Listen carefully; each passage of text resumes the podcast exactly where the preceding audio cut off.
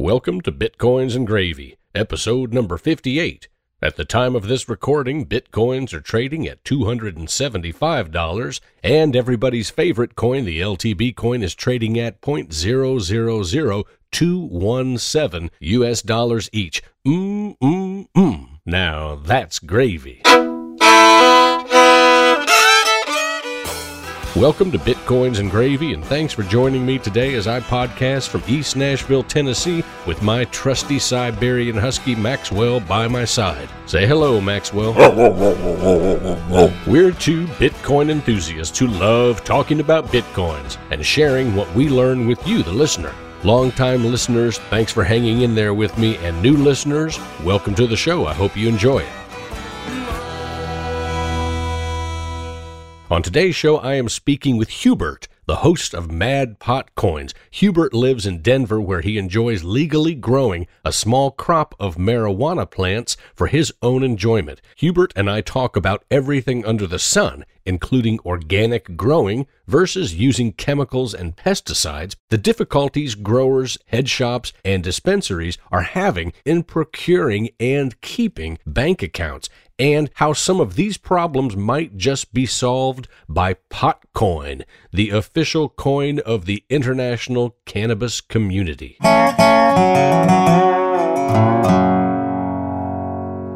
All right, listeners, today on the show, I am thrilled to welcome Hubert, the guy from Mad Potcoins. Hubert, welcome to Bitcoins and Gravy. Hey, great to be here. Oh yeah, yeah. Now, uh, now, what's that thing you say at the beginning of your show? So at the beginning of my show, I always start out with "Good morning, Potcoins." Very similar to uh, Mr. Hunt's "Good morning, Bitcoins." That's actually where I got the idea from the show, and I contacted him directly and said, "Hey, can I just rip off your show?" he was actually really enthusiastic and helped me uh, help me get it started a lot. Oh, that's so cool. Yeah, I love Thomas Hunt. I love his show. And uh, that is so cool that he was so cool about helping you out with your show. Yeah, I mean, I literally sent him an email that said, Can I just rip off your show? and he wrote back within an hour and he said, Absolutely, that would be great. and then he helped me get it started. Uh, he got me on World Crypto Network, which uh, my show is syndicated through them also, on top of being on my own channel. Okay. When was that? How long ago did you start? That was almost a year ago today. Okay, nice. It was, it was, March last year. March of last year. Yeah, man, that's right around the time Bitcoins and Gravy started. So yeah, this is this is cool. And you know, it doesn't sometimes seem like you've been doing it forever. Oh well, a, a year in in crypto time is it is forever. Right. It's like dog years. It's like seven years, right? yeah, I think that's a pretty adequate analogy. Dog years. I'm going to start using that. Oh man, so I have to ask: Are you stoned right now? No, I'm not. okay, because I remember earlier last year, back when Lidge was with the show, we had interviewed somebody that had to do with the growing community there in Colorado, and the guy was doing bong hits while we were interviewing him, which was kind of cool because those bong hits, the bubbling up, was kind of a neat effect. But I just wanted to know. I had to ask. Yeah, so I mean, I I do grow pot, and I'm a big enthusiast of it, and I have way more than I can smoke, but I honestly don't smoke that much. Hey, that's probably good, you know. I look at it as when I'm done doing everything else that I have to do, then I'll just get stoned. Exactly. But I mean, I, I got my priorities first, and I don't think it's fair to to put pleasure over duty or obligation. All right, so let's jump right in, man. Tell me about Potcoin and tell me how this is going to help the marijuana growing industry and if there's a difference between how it's going to help the recreational marijuana versus the medical marijuana. Well, I personally don't see much difference between recreational and medical use. I mean, just because somebody, you know, wants to do it or they need to do it, I don't really see a reason to have different laws concerning those things. Okay. So, I mean, in my opinion, it should all just be one system of, hey, we just should be able to do this if you choose. Right. I agree. But as far as Potcoin, Potcoin's capitalizing on the community aspect that already exists. Like there's a stoner subculture where any stoner can go to any country in the world and pick out a stoner out of a crowd. That's a subculture that, you know, we can all easily identify. Yeah. And that type of subculture is what lends itself to be the perfect breeding grounds for a community to embrace a cryptocurrency. Let's say that the marijuana community worldwide embraces Potcoin. So what you're thinking is they can use Potcoin as basically as their currency. I actually think, and I don't expect to see this in my lifetime, but I actually think that stoners will be the first decentralized nation that's not dependent on geography and people voluntarily belong to, and we will have our own currency. Wow, I love that. So, you know, just starting out today with Potcoin, do you think that this is something that soon people could be using to buy and sell marijuana? It could very well be really soon. Uh, there's a really big thing going on right now with the Colorado MED, the Marijuana Enforcement Division, where the Potcoin team sent them a letter uh, asking for their position on digital currencies. Mm-hmm. And uh, you know, prior to that, it was just you know there there was no position and i've talked to a lot of dispensary owners that were just afraid to try it because they weren't explicitly told that they could and so uh, with asking the med for their position then we'll have you know at least a clear answer of can you do it or not i see now they uh, sent that letter last month and the med had 30 days to respond and uh, pretty much everyone was expecting them to not respond. And no response would just mean that they have no position. So that would be kind of a step in the right direction. They're not explicitly telling you that you can't do it. Mm-hmm. What happened is actually much more interesting than that. Rather than give a response saying no or not giving a response, they actually said, Hey, uh, we don't want to mess this up and we need more information can you guys come down here and and talk to us more about it and give us some more time to come up with a position? Well. So uh, the potcoin team hired a lawyer uh, rachel gillette and she is actually going down there this coming week on the 11th to talk to them more about not just potcoin or bitcoin but you know the whole concept of digital currencies in general and how that relates to the med's position on you know, buying, selling pot. And uh, yeah, we should get more guidance on that really soon. I think just the fact that they're interested in getting more information is a really positive sign. And uh, so after that meeting, they will have three more weeks. So end of March, maybe beginning of April, we should get an official statement of position from the MED.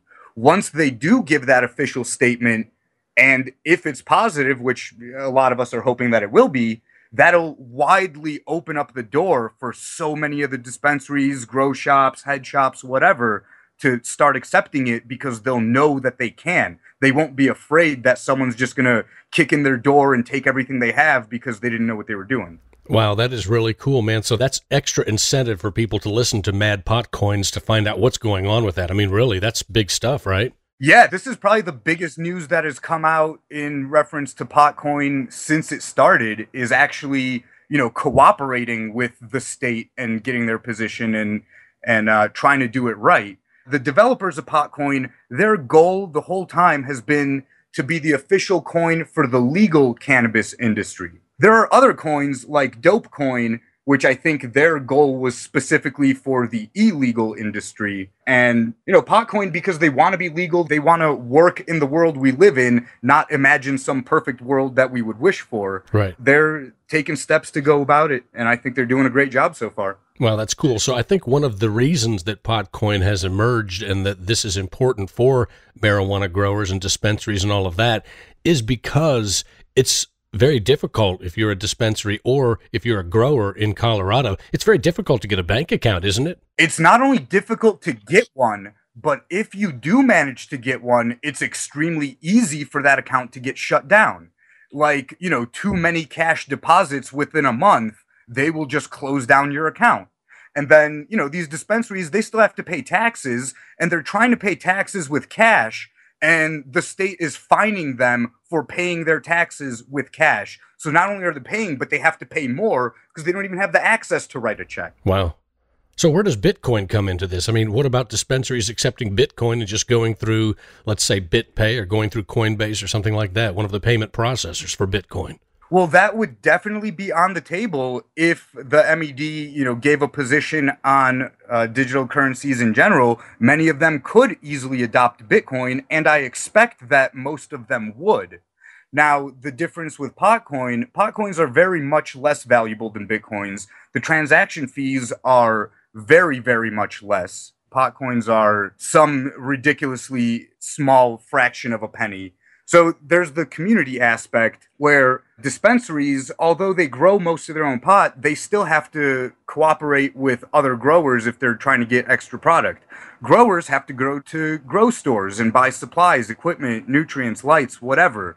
And uh, there's so many packaging requirements. There's a whole industry of just proper packaging with sealed containers and smell proof things and child proof whatevers. Mm. If all of this stuff can use Potcoin between themselves, uh, it's going to be awesome. So let me ask you another question. Do you feel that people who are involved in the marijuana movement there in Colorado, in particular in Denver, do you feel like they are open to digital currencies, open to cryptocurrencies, open to Bitcoin, open to Potcoin? Or for the most part, are they just like your average citizen that there aren't that many people who know that much about it yet? I would say we definitely are normal, regular, average people, and we know and don't know just as much as any other normal, average average group of people. So no, there, there's not an overwhelming amount of support or knowledge or anything like that. But I mean, we're working on it. All of us that are enthusiastic about cryptocurrencies, we're talking to everybody about it because that's what we're enthusiastic about.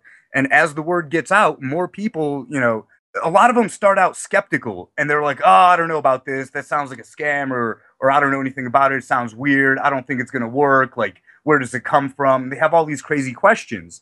And a lot of people just give up right there. Now, the real skeptics, they try to answer their own questions. And when they do, they're the ones that turn out to be our biggest enthusiasts. Oh, nice. Yeah, I just realized the way that I asked that question, I referred to normal people. Are these marijuana people doing things like normal people do? I certainly didn't mean to imply that. No, no, and I, I, didn't take it that way, but I just wanted to point out that yes, we are just normal people doing normal stuff. So this is great stuff, man. I really appreciate the on the ground information about Potcoin, and about what Potcoin's doing. It looks like Potcoin has a pretty bright future, actually. Yeah, and you know, there's a few other marijuana themed coins. Uh, there's a cannabis coin, canna coin, hemp coin, dope coin, Mary Jane coin, and I think maybe another one I'm forgetting, but out of all of those, Potcoin was the first one. It's been around the longest. And uh, objectively, if you look at Coin Market Cap, it's been, you know, in the top 100 since its existence. I think it's about 60th place right now, but it's far ahead of all the other marijuana themed or related coins. And uh, right now, because it is so new, I think if it just survives, then, you know, once people are ready, it'll thrive. Well, you know, a guy named Frankie, who's now living in Cambodia, he's the one that turned me on to you and turned me on to your show. So I've been watching your show and I've been loving it. It's now, I guess, become one of my favorite shows. Mad Bitcoins, I love. I watch it all the time. And he's really good at what he does. You know, I really appreciate what he brings to the space. And I really appreciate what you bring to the space as well. Yeah, I really appreciate his enthusiasm for cryptos in general. I mean, it was his enthusiasm that really got me into it in the first place. Yeah, that's great. You know, one person encourages another one or inspires another one. Now, what got you involved in Potcoin? So, I got involved in Potcoin very shortly after I had first heard of Bitcoin. So, the first time I ever heard of Bitcoin was when uh, Mr. Antonopoulos was on Joe Rogan's podcast in January last year. It was right at the end of January. Yeah, I watched that. And and that was the first time I had ever heard of it. And man, Andreas is one of the greatest speakers I've ever heard.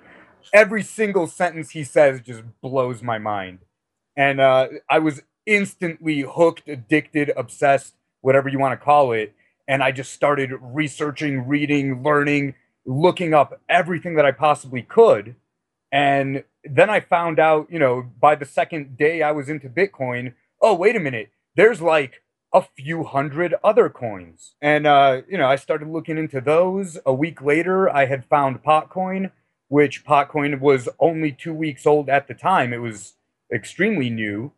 Um, I got into it because you know, I've been into the stoner community for a long time. I've been growing for a long time. I've been advocating, uh, you know, legality for a long time.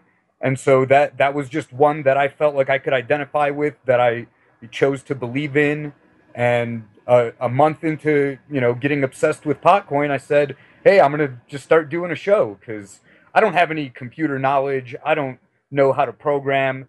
I figured, you know, I wanted to help in some way, and that was the only way that I saw possible for me to do with what limited knowledge I had.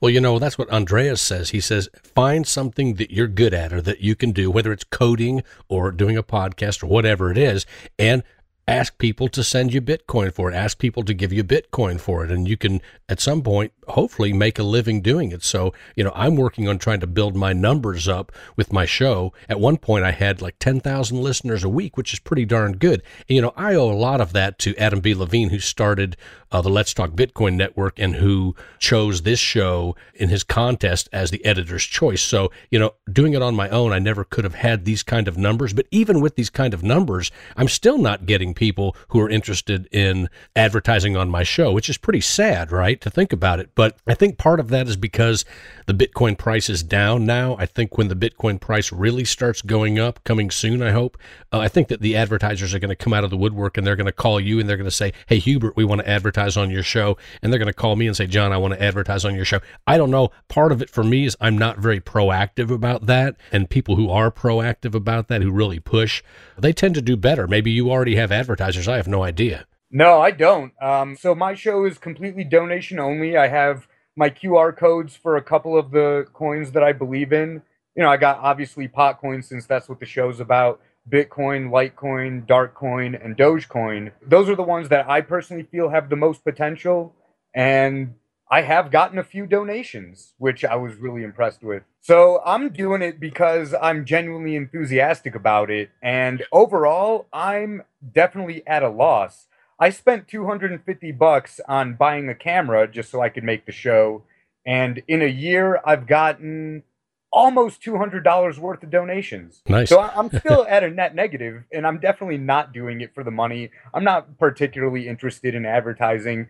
It's just fun to me. Yes. Like it's it's my hobby, it's a passion, and and it's just fun. It is the end in itself. It's not the means to an end for me personally. Yeah, for me, because I have two jobs that keep me really busy during the week, um, and because I really dislike one of those jobs a great deal, and I've been doing it. I'm a researcher. I've been doing it for 16 years, and I really would love to quit it, but I can't quit it. I would love to be able to not just supplement my income doing the podcast. I would love to be able to quit the job that I hate right? And do something that I love and do this full time. That's my dream. But I'm completely sympathetic to anybody who's doing this just out of pure love. And, you know, why do I keep doing it? Well, you know, for me, it's really dual out of pure love for the space. I mean, really, I'm addicted now, right? I can't stop. There's no way I could stop. Even if I knew moving forward, I would never make a dime at it. I can't stop, right? I mean, how can you stop when you're in it, right? yeah there's no going back like once you open your eyes and you've seen the the possibilities of what you know cryptocurrencies can do you can't unsee that. Right. you can't be unexcited about that. Like once it clicks in your head and once you get it like there is no going back. Exactly. It's like neo in the matrix. I mean he had the thought no i'm not going to go down the rabbit hole but then he knew he had to right? He had to. He had yep. to. Oh that's so funny man. I love it though. It's so it's just so unbelievably true. So you believe in those other coins. Are you also invested in those other coins? Litecoin dogecoin darkcoin uh, yeah, I do have holdings in a couple of them. Uh, I got a couple of Litecoins. I actually just traded a bunch of Litecoins a few weeks ago when they were still one to one with Darkcoin, and that turned out to be a great move for me because Darkcoins are almost double what Litecoins are right now. Oh wow, I didn't know that. That's great. So that that was a, a pretty good uh, good move on my part. Yeah. Which I've done plenty of bad moves too. I lost. uh, I bought a bunch of Dogecoin when they started going up in November, and then they went down by a lot. So it, it's it's all just speculating. It's having fun. It's playing, and I'm definitely not. I'm not playing with anything. I'm you know not willing to lose. So Hubert, let me ask you about altcoins generally. Now there are what now hundreds of altcoins, hundreds of cryptocurrencies. You know, what's your feeling about cryptocurrencies? And I know that you have your favorites and uh, some that you believe in, and I'm sure that you believe in some of those because they have utility. They actually offer interesting use cases, right? But what do you feel about the majority of them? So I think the majority are definitely just going to fail. Uh, I, I, I don't see it possible that you know uh, a thousand plus coins are going to work out. It it just doesn't seem likely or realistic. Mm-hmm. Uh, I do think there is definite potential for more than a few of them, uh, and I like my main basis of thinking that is I honestly believe that bitcoins will be like through the roof valuable, possibly a trillion per per bitcoin. Maybe not in my lifetime, but at some point, yeah, they're just going to be too valuable and even if they lower the transaction fees to a Satoshi, you know, even the transaction fees are just going to be too much once it gets too valuable. Right. Uh, certain ones like Litecoin, that's a really good lower value coin to do regular transactions. So I think a lot of them will will find their their markets based on their price. Like you know, Litecoin, it might be five, it might be twenty bucks, but I don't think they're going to go in the hundreds. Whereas if bitcoins are in the hundreds, thousands, millions, it's going to be great long-term store of value, but it's going to be horrible for daily transactions. Right. That's a really good point. So let me ask, what do you think about what's going on in the rest of the world and as far as the economy goes? What, what's your feeling about that, Greece and all of that? Not to get specific about Greece, but just do you have any opinions about what's going on in the world, Europe and all of that? Yeah, I think that uh, you know central banks are really the ones controlling the world. Like most governments, I don't know if people just have these crazy misconceptions, governments do not have the power to create money and they don't do that, but the central banks do. So once you took away the power from the government to create money and government didn't have power over money, then everything flipped and now the money controls the government. And who controls the money? The central banks. So they, they really are the ones who own and operate the government by default. Yeah, what I keep wondering is okay, you look at China, you look at Russia, you look at all these different countries that are in complete disagreement with each other oftentimes to the point where it looks like, hey, we might be looking at World War III coming up. But I wonder, are these central bankers somehow communicating with each other, you know, in a way that is manipulating these countries, manipulating these governments and these peoples and these militaries to do this and that, you know, so that they profit or so that they destroy countries and then are able to have greater control? That's something that makes me wonder because, you know, no one really talks about about that. Yeah, I would think, I mean, I have no way to prove this or back it up with anything, but I would think that they absolutely have to be communicating and there there has to be manipulation on a on a grand scale. I mean, it just although I can't um, you know, explicitly prove it, just everything that I see, it it all seems like it adds up to that. Yeah, it seems like it to me too, man. And one of the things is too is truth is always simple that is a fundamental tenet of truth is that it's simple. So once you start getting into crazy, complicated, weird, obfuscated, whatever statements, you can be pretty sure that that they're not true. That someone's trying to pull the wool over your eyes. Someone's trying to manipulate you by by you know making you not understand something. And the only reason you wouldn't understand is because it's a lie. Because they're trying to fool you. They're trying to trick you. So the more complicated something is, the more likely I think it's some manipulative lie because all truth comes down to it's just simple. So tell me about Colorado. Are you originally from Colorado? No, so I've only been here for two years now. Uh, I'm originally from Chicago, but I've moved around quite a bit. I lived in Missouri and Texas and Europe for a while. And I can say that out of every place I've ever been on earth, so far, Colorado is my favorite. And are you in Denver? Well, I'm in the Denver metro area. Okay, nice. What's your weather like there now? Let's see. Today it is 42 degrees and most of the snow and ice is melting. Oh, wow, man. We had a snowstorm here last night. We had uh, freezing ice and then we had about three or four inches of snow, which is very unusual. We had that a couple weeks back. But okay, so Denver, man. I've never been to Denver. I've always wanted, I don't even think I've ever been to Colorado, but um, I've always wanted to go to Colorado and Denver sounds just great. So you have this massive community there right? That's built up, and this massive economy now that's built up around what? Marijuana, right? Yeah, that is probably the largest growing industry right now, at least here. You know, you think of Colorado and you picture mountains and snow. It's like, man, how are these people growing? Is it all indoors?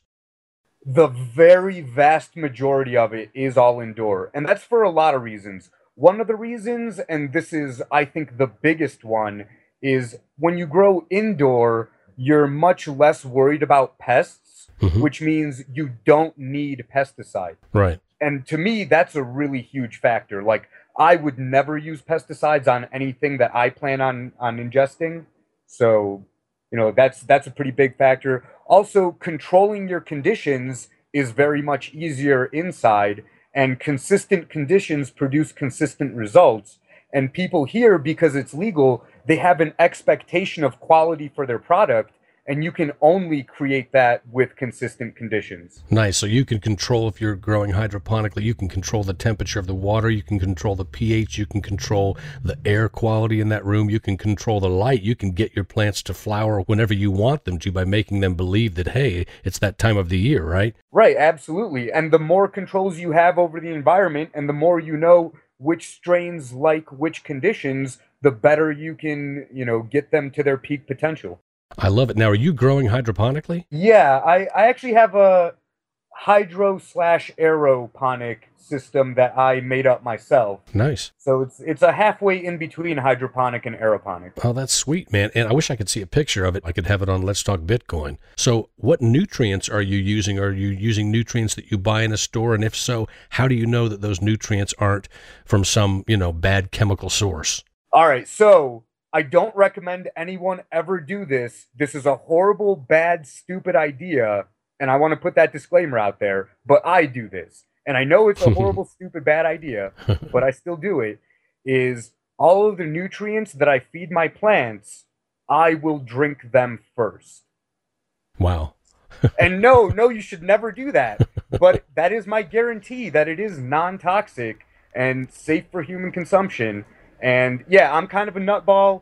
I know that that's crazy, and I don't recommend anyone ever do it, but that is what I personally do. As the host of Bitcoins and Gravy, I have to say, folks, we are not advocating drinking the chemicals and the nutrients that you use for growing marijuana. Do not drink the nutrients and the liquids that you use for growing marijuana. Yeah, I am specifically saying that I know it's wrong and no one should do that. Now, where are you getting these nutrients from, and what do they say are the sources of these? Uh, well, so there are literally grow stores every other block. Uh, they're just everywhere. There's a couple of grow stores that I go to.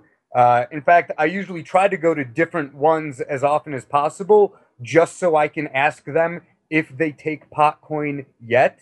And when they say no, and I know they obviously will, then I take that as my opportunity to go into a you know 10 to 20 minute spiel about hey here's what cryptocurrency is and here's why you should get into it. Nice. And and so yeah i just use that as uh, as my excuse. So i always try to go shopping at different stores every time. Nice. um, the nutrient line that i like most is called cutting edge solutions.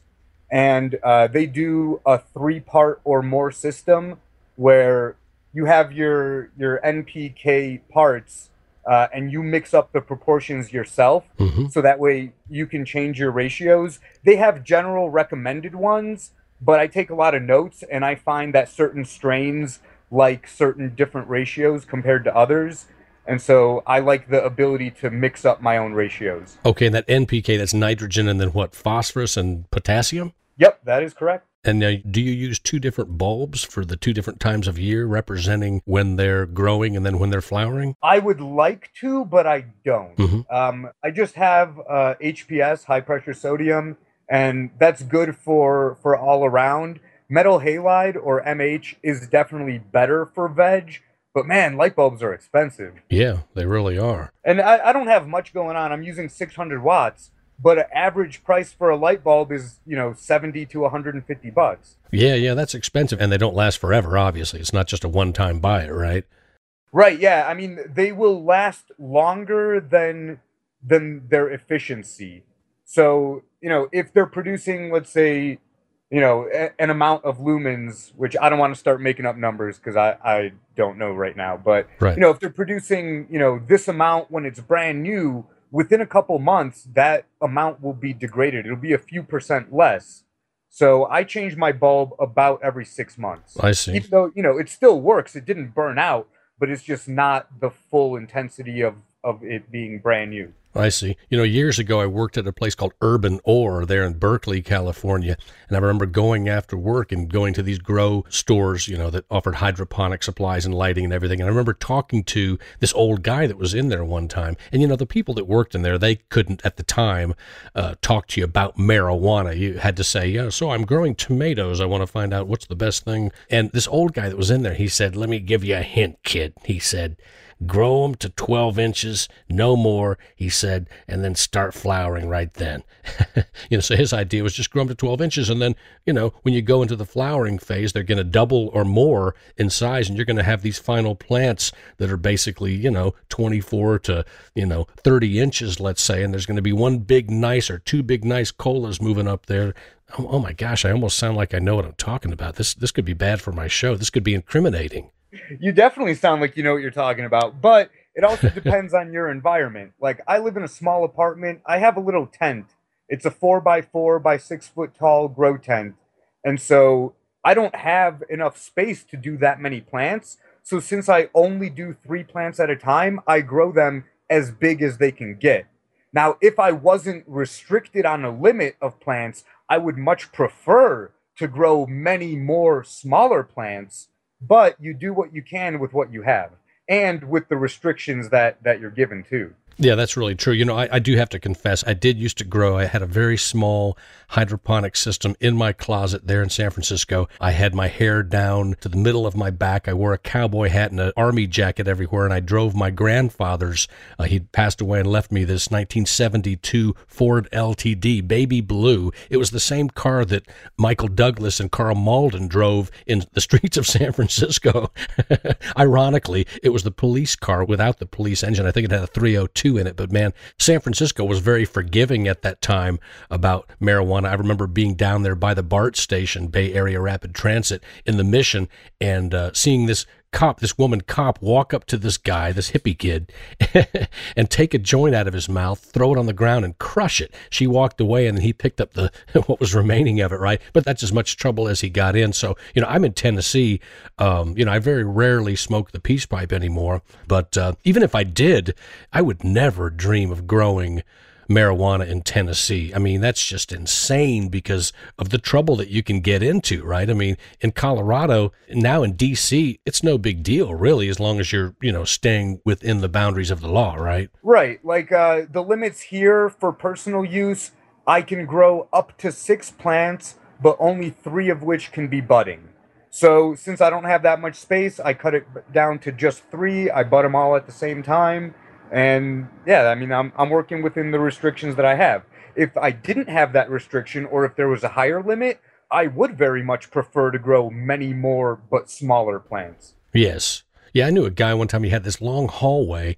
And he had his light system on a chain that would move automatically from one end, slowly from one end to the other. So he was able to provide light for this massively long hallway of plants just using one light, which I thought was a really slick system. Now, of course, each plant is not going to get as much light as if the light stayed stationary above, but I thought that was awfully creative for the space that he had. Yeah, a lot of people actually do that just to simulate the movement of the sun in the sky, and they feel like it strengthens the stems of their plants by making them bend to follow the light. One of the things most people neglect to realize is plants breathe. Plants breathe in oxygen and exhale carbon dioxide. So respiration is different from photosynthesis. And when they do photosynthesis, they take in carbon dioxide, put out oxygen. But at night, they're not producing any oxygen, they're consuming it. And if your air is not moving, you get these little dead pockets around the leaves of stuff they can't breathe anymore. Wow, that's something that I had not learned. I do remember learning that, uh, you know, you look at your buds and you've got these little crystals on there and, you know, you can scrape that off and it's, um, you know, when they harvest, that's the kief, right? That gets on their hands and they scrape that off and they make hash from that, right? But then, you know, to get to the microscopic level, these things are little stems that have a little head. They're called something like um, capitated stalked trichomes or something like that. Yep, yeah. that is exactly what they're called. so you see these little crystals on the buds, like, oh, dude, it's so sweet to see those crystals on there. It's like, well, those are actually capitated stalked trichomes, right?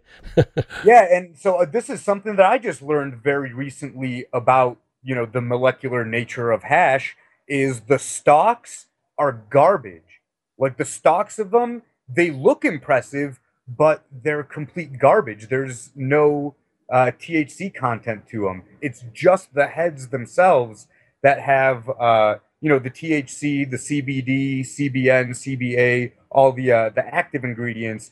And on top of that the terpenes which are the uh, the aromatics or you know the flavor oh, and the oh, smell terpenes. part. And it's just the heads. And now that concentrates and extracts are getting really popular here, people are are realizing that hey, stuff that they thought was good hash a couple years ago it's actually garbage compared to what we have now uh, in terms of purity. Wow, but on that microscopic level, and when you're handling weed and then you're scraping it off your hands in a foreign country or wherever you do it, there's no way to remove the stalks. Well, uh, the way that they most popularly do it here now is uh, through chemical extraction using either butane or liquid carbon dioxide or some other chemicals, uh, and they literally dissolve it and then, you know, strain it through, evaporate off their solvent, and what's left is supposedly pure THC with some terpenes. And those processes just keep getting better. Uh, and at the same time, they keep getting worse too. I think it was just last week here I heard about some kids started their garage on fire trying to make some oh. butane hash oil because they, they were, you know, doing stupid things in a stupid way. I mean, I fully believe if you're going to do stupid things, you better be even smarter about them. Absolutely. Yeah, trying to distill anything or trying to use volatile chemicals for anything is really not a good idea unless, I mean, you've got to be intelligent enough to set it up like a lab situation. People really need to be careful with stuff like that. You know, I envision a future where we use nanotechnology, and I'm just picturing like the nano harvesting tractors and whatnot that are there on the buds that are going around and they're just harvesting the heads. you know? that sounds amazing. Like I'm instantly getting this visual, and that sounds like the most amazing thing I've ever heard anyone say. Dude, someone needs to make a movie of that, right? And make it look completely real. Maybe it's an air vehicle that flies through and just grabs the heads off the stalks, man. That'd be so cool.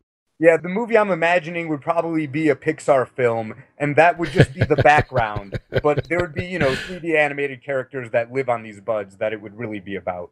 I love that, man. It's like Horton Hears a Who meets Pixar meets Mad Pot Coins. Yes. a, a, Mad Pot Coin production. Oh, if I could produce that, I would. Oh, man, I totally would too. So, what do you think about the future of Mad Pot Coins? Where do you plan to take the show, man? So, I, I got to say, I don't really have a whole lot of direction. I'm just doing what I'm doing. Um, uh, I'm going to try and continuously improve, but basically, I'm taking my cues from what's going on. Uh, I'm, I'm reporting what's been going on for the week, and that kind of determines the pace. Okay. And what kind of feedback are you getting from your fans? I'm sure you've got some loyal fans now, having done it for a year, and I'm sure people are loving the show, right?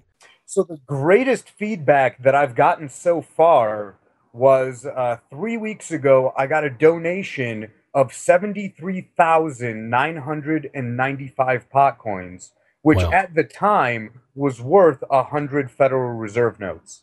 Nice, sweet. So that, that, was my best feedback. Um, but I get people that challenge points that I've made, which I think is great, and yeah. uh, I'm wrong about a lot of stuff a lot of the time, and I have no problem admitting that. And if people can bring to my attention how I was wrong, I'm better for it. And so that's my favorite feedback to get is when people tell me I'm wrong. Yeah. Um, I get I get some that people are like, oh hey, that's a good point, or I like this, and and you know that's nice to hear, but but I don't know, maybe I'm a sadist or something. I, I just like it when people tell me I'm wrong. Like if someone's coming up with a criticism and I can counter it, well, that just makes my position even more valid. Absolutely, man. So let's talk about marijuana there in uh, Colorado. You said most people are growing uh, hydroponically, you know, for the reasons that you gave. Do you think some people are growing weed using, you know, pesticides and bad chemicals and all that? Yes, I absolutely think that there are people who are still doing that. Um, and those are the people who do it for profit, that it's not personal. Like, I take it as a hobby. It's very personal to me. I take it very seriously. I want the absolute best quality that I can attain. And I do a lot of things that cut down on my quantity. Like, I do a lot of little tricks that actually result in smaller yields, but just of higher quality. Other people do the complete opposite. It's not for them, it's not personal, they don't care, it's just a job or whatever, and they will sacrifice quality for quantity. And sometimes that means using, you know, certain nutrients or chemicals that I wouldn't use. Sometimes that means pesticides. Sometimes that means, you know, harvesting early when it's not even mature or or it means a lot of different things to different people depending on their situation. Yeah, that's a little bit scary. That, you know, that could almost be an argument. Someone would say, this is the bad thing about legalizing marijuana. When you get the big players in there, all they can think about is profit. And then, you know, years ago when I was a kid growing up, people said, well, when they legalize marijuana, Philip Morris and all these big tobacco companies are going to get in on it. And the rumors have always been they already have their packaging made. And I'm saying back in the 70s, these were the rumors. They already have the packages of the marijuana cigarettes, the joints that they'll have packaged packaged. And, you know, the argument then is that they'll just be doing this for profit and for nothing else. And so what will they do? They'll do the same thing they've done with tobacco is start adding mystery chemicals to it, right? That get you more addicted. Who knows? You know, maybe they'll be adding synthetic nicotine. Who knows what they could be adding? So it's almost an argument against legalization. You know what I mean? I agree with that completely. I think legalization has taken a turn in the wrong direction and I think that the way it's going, it is going to lead to that. Where even right now, okay, it's legal, sure. That's that's one thing to say. It's another thing in the practical reality of it. Because, you know, before it was simple. You just can't have pot, you can't grow it, you can't sell it, you can't smoke it, can't do anything. It's all just illegal. Whatever right. you do, you better do it, you know, undercover or dark, under the table, whatever. Mm-hmm. Now it's like, oh, well, hey, you need to pay the state to ask for permission to get these licenses. And if you can't afford to do that, then you can't do it. And it's pretty much setting up a system that's going to eliminate the possibility of competition. It's going to eliminate newcomers uh, and it's going to strengthen monopolies. And it will be, you know, RJ Reynolds and Philip Morris that are going to take it over and start pouring, you know, formaldehyde and bleach and whatever else they want into it and mm. and I think that is going to be the result of legalization. I was actually really disappointed. I thought legalization would mean more freedom, and it turned out I was completely wrong. It means more rules and more restrictions.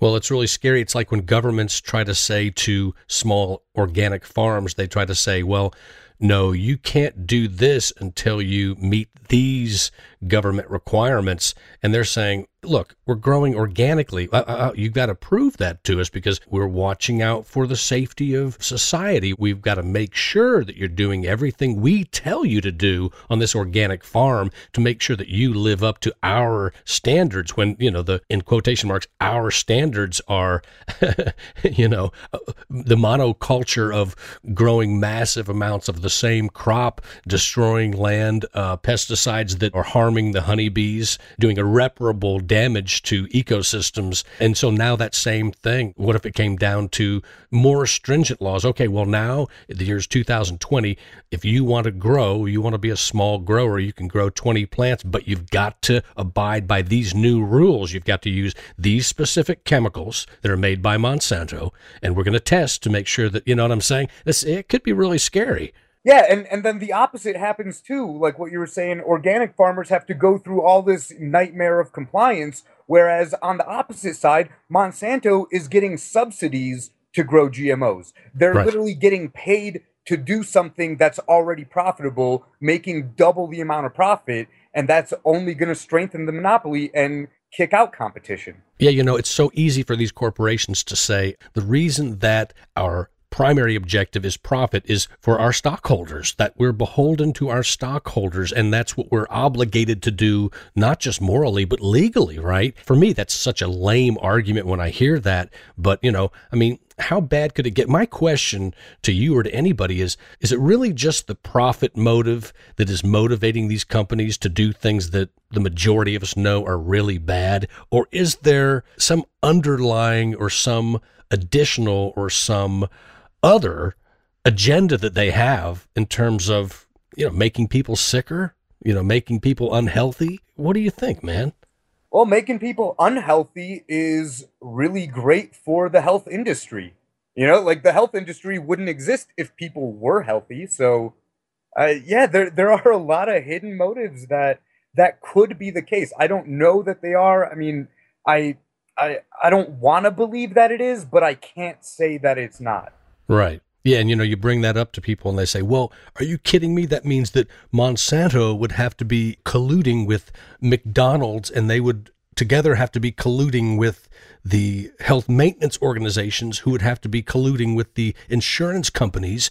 And I'm thinking, this is a whole world of of crazy men throughout history who have killed their enemies, you know, who have committed atrocities in the name of profit. So why isn't this possible? I think that colluding and that conspiring when people get together and they conspire to do something for profit or something that's bad, I think that's actually kind of something that's been going on quite regularly on planet Earth since the written records that we have. It definitely seems to be the case. And again, you can't really prove it, but uh, it definitely seems to be the case. I think that's what the whole legalization thing is doing. It's just giving us this little illusion that oh, we're we're this little bit more free. But no, we're not. It's just that we're more profitable now to the powers that be or otherwise known as the powers that shouldn't be.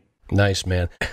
I love that. Okay, so what can small marijuana growers like yourself or people who are doing it, you know, for profit, but who are doing it right, uh, who are not using pesticides and who are growing a high quality product, what can these people do? How can they assure, let's say, their customers or their friends, their community, how can they assure them, hey, we are not doing what these for profit only jamokes over here are doing. We're not using pesticides. We're not using bad chemicals. We're doing things right. Uh, we're growing a good strain. We're growing a good product. We know how to dry it. We know how to package it. How can these small guys who are doing it right, how can they assure other people that they are different from the guys who are doing it wrong, the bad players?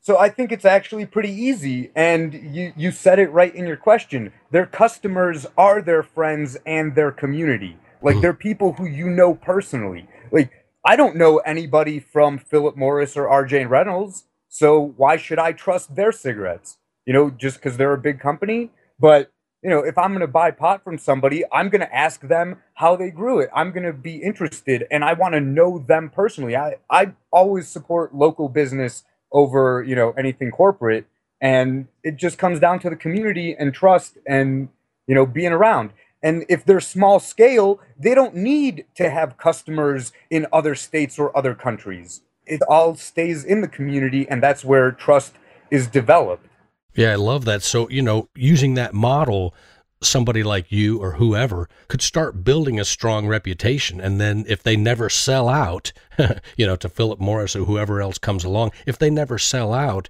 and they continue to build that reputation up uh, they could be you know known as a trustworthy grower who's growing a good safe product right? Right. They become an authority based on credibility instead of an authority based on monopoly or force or violence i love it man wow i'm applauding right now Man, that is great stuff. Well, Hubert, this has been a fantastic opportunity for me to learn some things and to think about some things that I didn't know prior to talking with you. And I know for a fact that my listeners are going to concur with that statement. Uh, listeners, you have been listening to Hubert, the host of Mad Pot Coins. Hubert, can you tell our listeners the best way that they can find you and find your show? So, my show is on YouTube. You can just search Mad Pot Coins for my channel or it's also syndicated through the World Crypto Network, which has a whole bunch of great Bitcoin and uh, cryptocurrency related shows. And also on Twitter, I am at Mad Potcoins. All right, great. Ladies and gentlemen, you've been listening to Hubert, the host of Mad Pot Coins here on Bitcoins and Gravy. Tune in to Hubert and you will not only learn a lot about things that you are interested in, but you will also be entertained because it is a very, very entertaining show. Hey, Hubert, thank you so much for being on the show, man. Hey, thanks a lot. And one last thing uh, the show comes out every Sunday at about noon. And yeah, this was a great conversation. I had a great time talking to you. Hey, I did too, man. Hey, give us your standard closing line, would you? That's it for this edition of Mad Pot Coins, and smoke them if you got them. I love it, man. Thanks, Hubert. Yep, talk to you later. Out. Now climb aboard, y'all. This train is bound for glory. And there's plenty of room for all.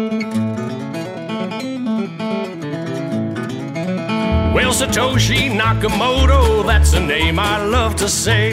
And we don't know much about him, but he came to save the day.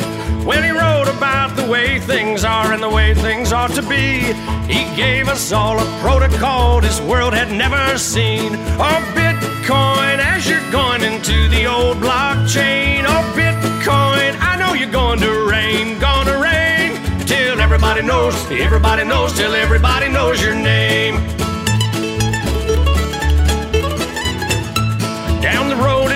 Told about the death of old Mount Gox, about traders trading altar coins and miners mining blocks. But them good old boys back in Illinois and on down through Tennessee, see, they don't care to be a millionaire, they're just wanting to be free. Our Bitcoin, as you're going into the old blockchain, our Bitcoin, I know you're going to rain, gonna rain, till everybody knows, everybody knows, till everybody knows your name.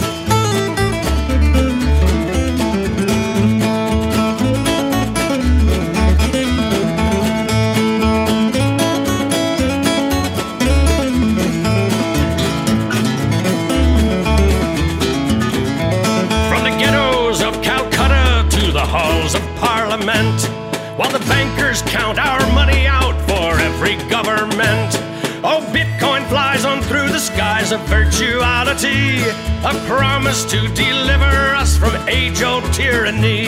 Oh, Bitcoin, as you're going into the old blockchain. Oh, Bitcoin, I know you're going to rain, gonna rain.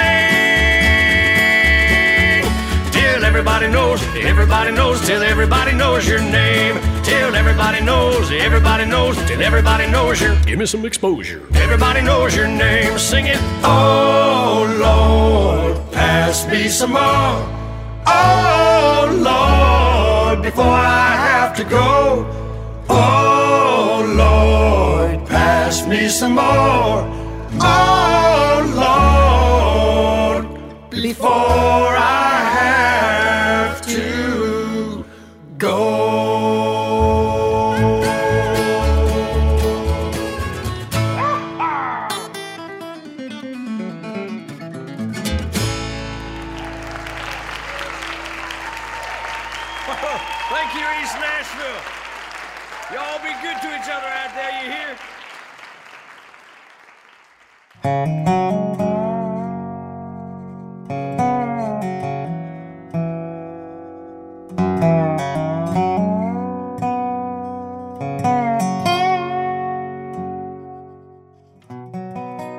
coming soon, you'll be able to find full transcripts of each episode of Bitcoins and Gravy in the transcript section of bitcoinsandgravy.com. Yes, professional transcriptions provided by one of our fans who can be found at diaryofafreelancetranscriptionist.com. Look for this in the show notes. More on this in a few weeks, and thanks for your patience, friends.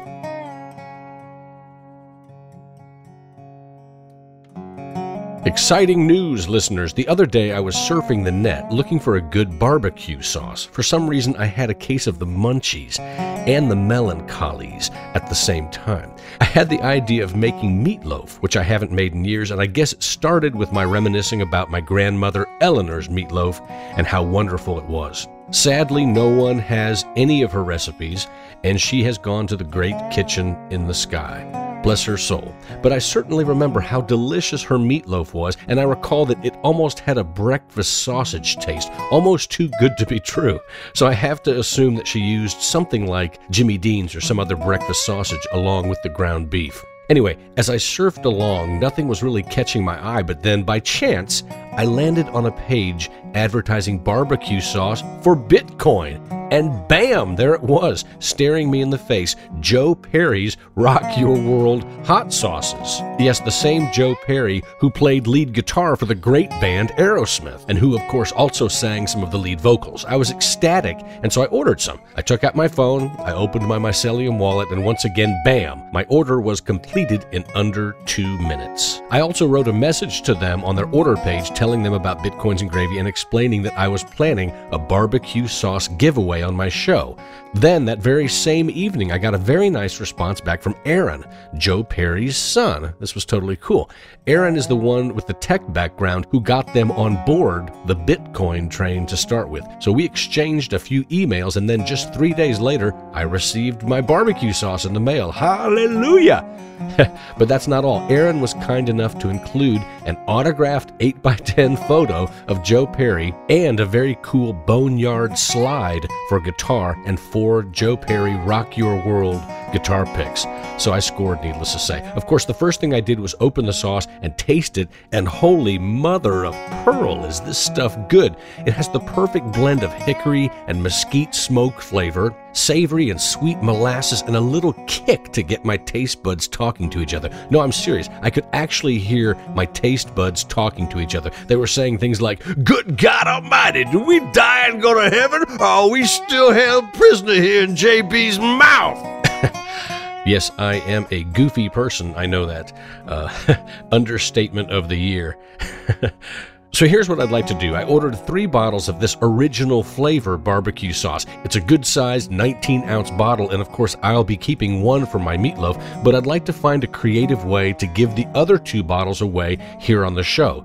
And since I can't seem to come up with any good contest ideas, I thought I'd just put it out there to you, the listener. So here's what you, the listener, can do if you want to win a bottle of this amazing barbecue sauce. Just use your phone or other device to record your own voice telling the world why you deserve to win the barbecue sauce. Feel free to be as creative as you'd like and to add any relevant Bitcoin story uh, in with your recording. Whatever you want to do, the sky's the limit. You can send your recordings to my email address, which is howdy, that's H O W D Y, howdy at bitcoinsandgravy.com. And the recordings can be in any standard format. Of course, I will listen to all the recordings, and the two that I judge to be the most compelling and the most entertaining I will play on the show for everyone to enjoy, and those two people will each win a bottle of this fantastic barbecue sauce. It doesn't matter what country you are in, I will ship it anywhere on the planet at my own expense. So get your smartphones or your other recording devices out and start recording, people. I really can't wait to hear some of the crazy and funny stuff you guys are going to send my way. And if this goes well, maybe this can become a regular part of the show. It seems to me like Bitcoins and Gravy could end up being an excellent format for you, the listener, to get your opinion opinions and thoughts out there for everyone to hear. Please try to speak clearly, and it's your choice as to whether or not you use your real name.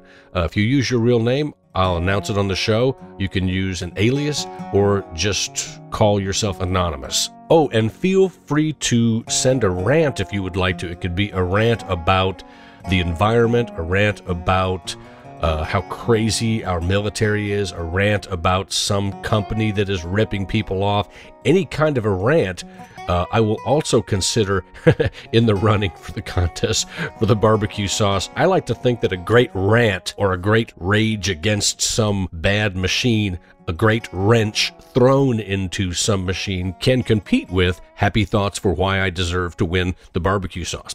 Okay, enough said. Good luck, listeners, and let the games begin!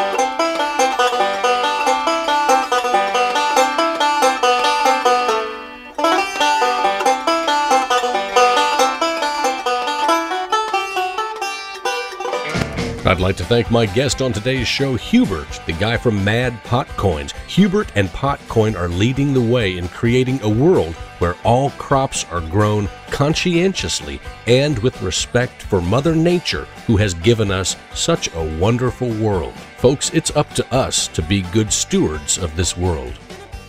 If you've enjoyed the show today, please take a minute to leave a comment on Let's Talk Bitcoin in the comments section right there below the show notes. You can also leave a message on SoundCloud or do the old fashioned thing and send me an email. And of course, Bitcoin and Litecoin tips are always appreciated by the hardworking writers and podcasters in the Bitcoin world. Many of us work as volunteers and sure could use those tips. Signing off now from East Nashville, Tennessee, I'm your host, John Barrett, with my trusty companion Maxwell by my side. Say goodbye, Maxwell.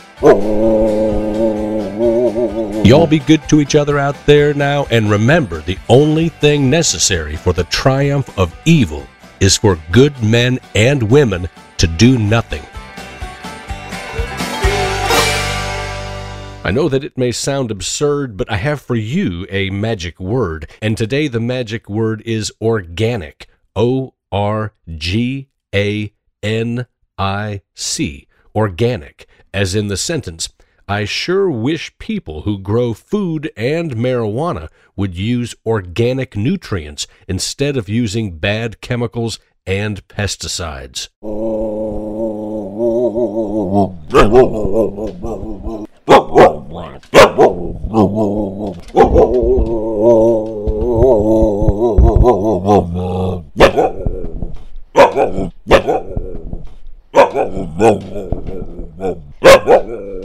Oh, oh, oh, oh.